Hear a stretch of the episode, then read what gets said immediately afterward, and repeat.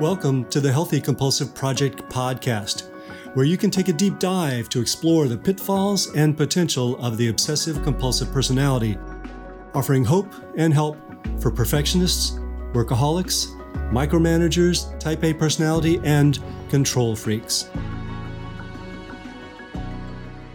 Your colleague Mitch works very late hours, insists on perfection in team documents, and can get pretty bent out of shape at meetings letting people know exactly how they should be doing things. He needs to have things a certain way, and his anxiety is palpable if he doesn't. You might think to yourself, he's kind of crazy, but you're not sure exactly what kind of crazy he is. You might think maybe he has OCD, but you'd be wrong if you did. Mitch has a condition that most people aren't aware of the psychiatric diagnosis known as obsessive compulsive personality disorder, also known by its acronym OCPD.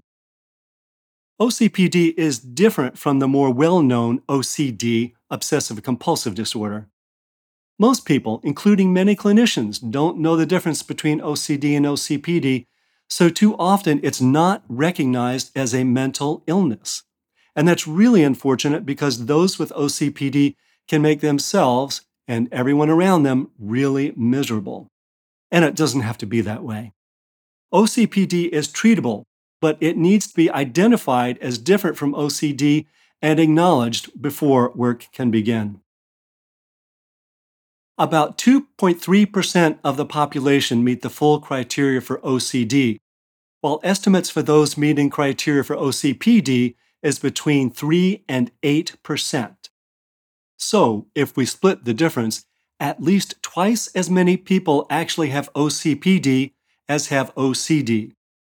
Even some clinicians are not aware of OCPD and are therefore not able to make a differential diagnosis. This means that there are a lot of people running around out there with OCPD who think they have OCD. So, what's the difference between OCD and OCPD? First, let's start with OCD.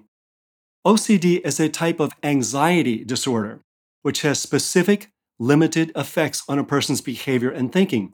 It leads to specific obsessions and compulsions, rituals, checking, and cleaning. In some cases, it puts serious constraints on the individual. Sufferers can get lost in cleaning or rituals, those are compulsions, at the expense of all other areas of their lives.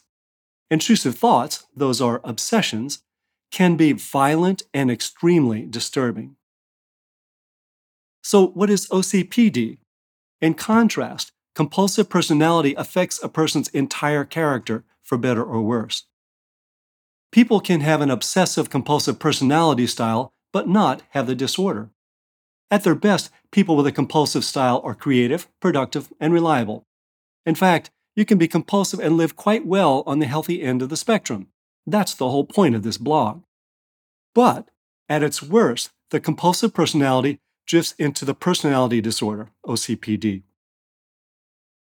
People with this condition are rigid, over-controlling, and perfectionistic. They have difficulty tolerating situations that they find to be unorganized or unethical. They cannot tolerate chaos. They lack flexibility. They have difficulty delegating, sometimes hoard, and are often needlessly frugal. They're all work and no play. They neglect or boss their partners. But to keep it simple, today I'm just going to compare OCD with OCPD, the unhealthy version of compulsive personality. So I'm going to read from a chart outlining the differences. Some individuals have both OCD and OCPD, and there is some overlap, but these are still distinct conditions. Variations occur, of course, but these are the traits that typically describe the two conditions. Imagine OCD on the left side of the page and OCPD on the right side of the page. So, first of all, OCD is an anxiety disorder, whereas OCPD is a personality disorder. People with OCD do not like their symptoms. People with OCPD can take pride in their personality. People with OCD have specific obsessions and compulsions, whereas with OCPD, the entire personality is affected. People with OCD are motivated by a need to prevent catastrophes, whereas people with OCPD are motivated by perfectionism and conscientiousness. People with OCD willingly seek professional help, but those with OCPD resist seeking professional help. When they do seek help, people with OCD are usually seeking help for relief from symptoms, whereas the people who have OCPD who do seek help do so mostly to salvage relationships or to get relief from depression. People with OCD spend time on compulsive rituals such as cleaning and checking, whereas people with OCPD tend to spend their time on work projects and planning. The symptoms of OCD are generally maladaptive, except perhaps regarding hygiene. The traits of OCPD could be adaptive if used healthily and consciously. People with OCD do not necessarily suppress their emotions, but people with OCPD tend to control their emotions and delay gratification. People with OCD often feel insecure in regard to others. People with OCPD may become domineering if they have one of the particular subtypes of OCPD.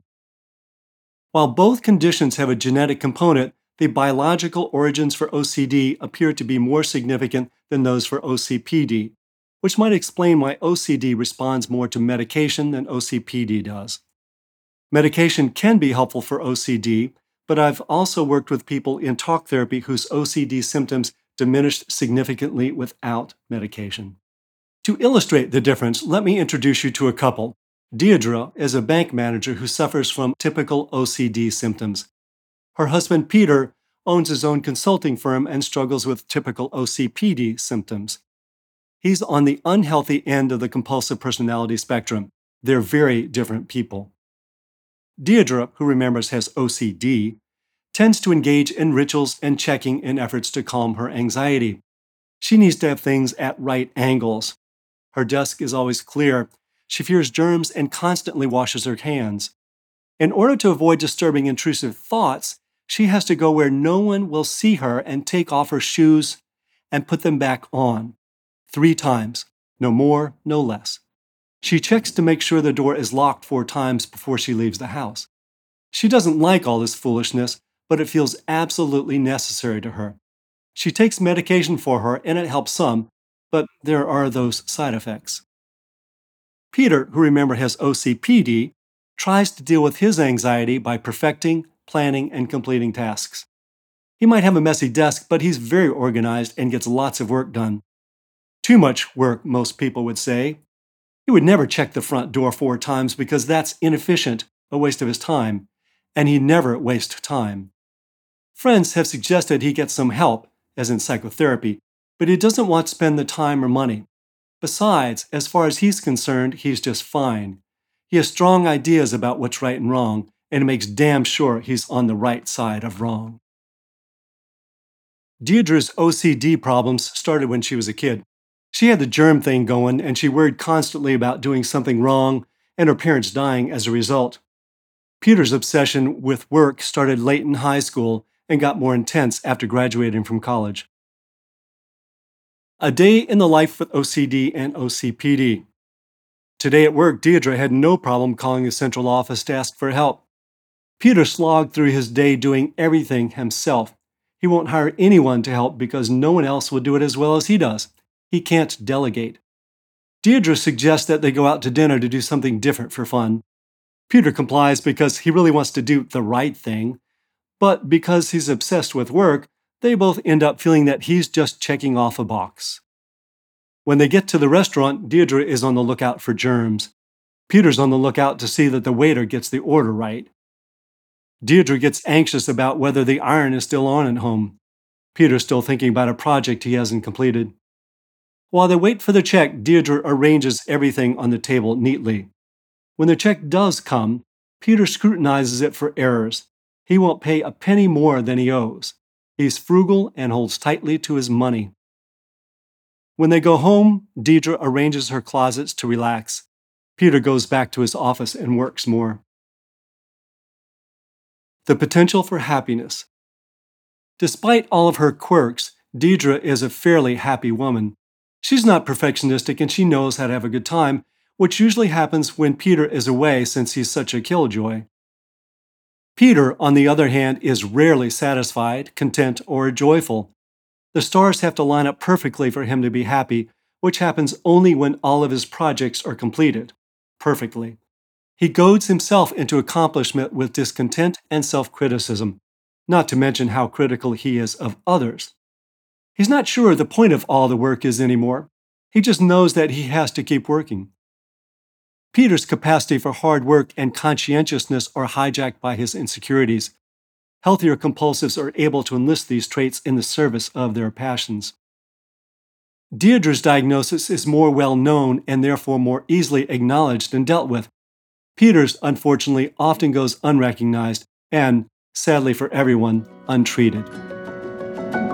You can find transcripts of this podcast with links to research sources and lots more at the Healthy Compulsive blog, www.thehealthycompulsive.com. If you'd like to subscribe to the Healthy Compulsive podcast, hit that subscribe button.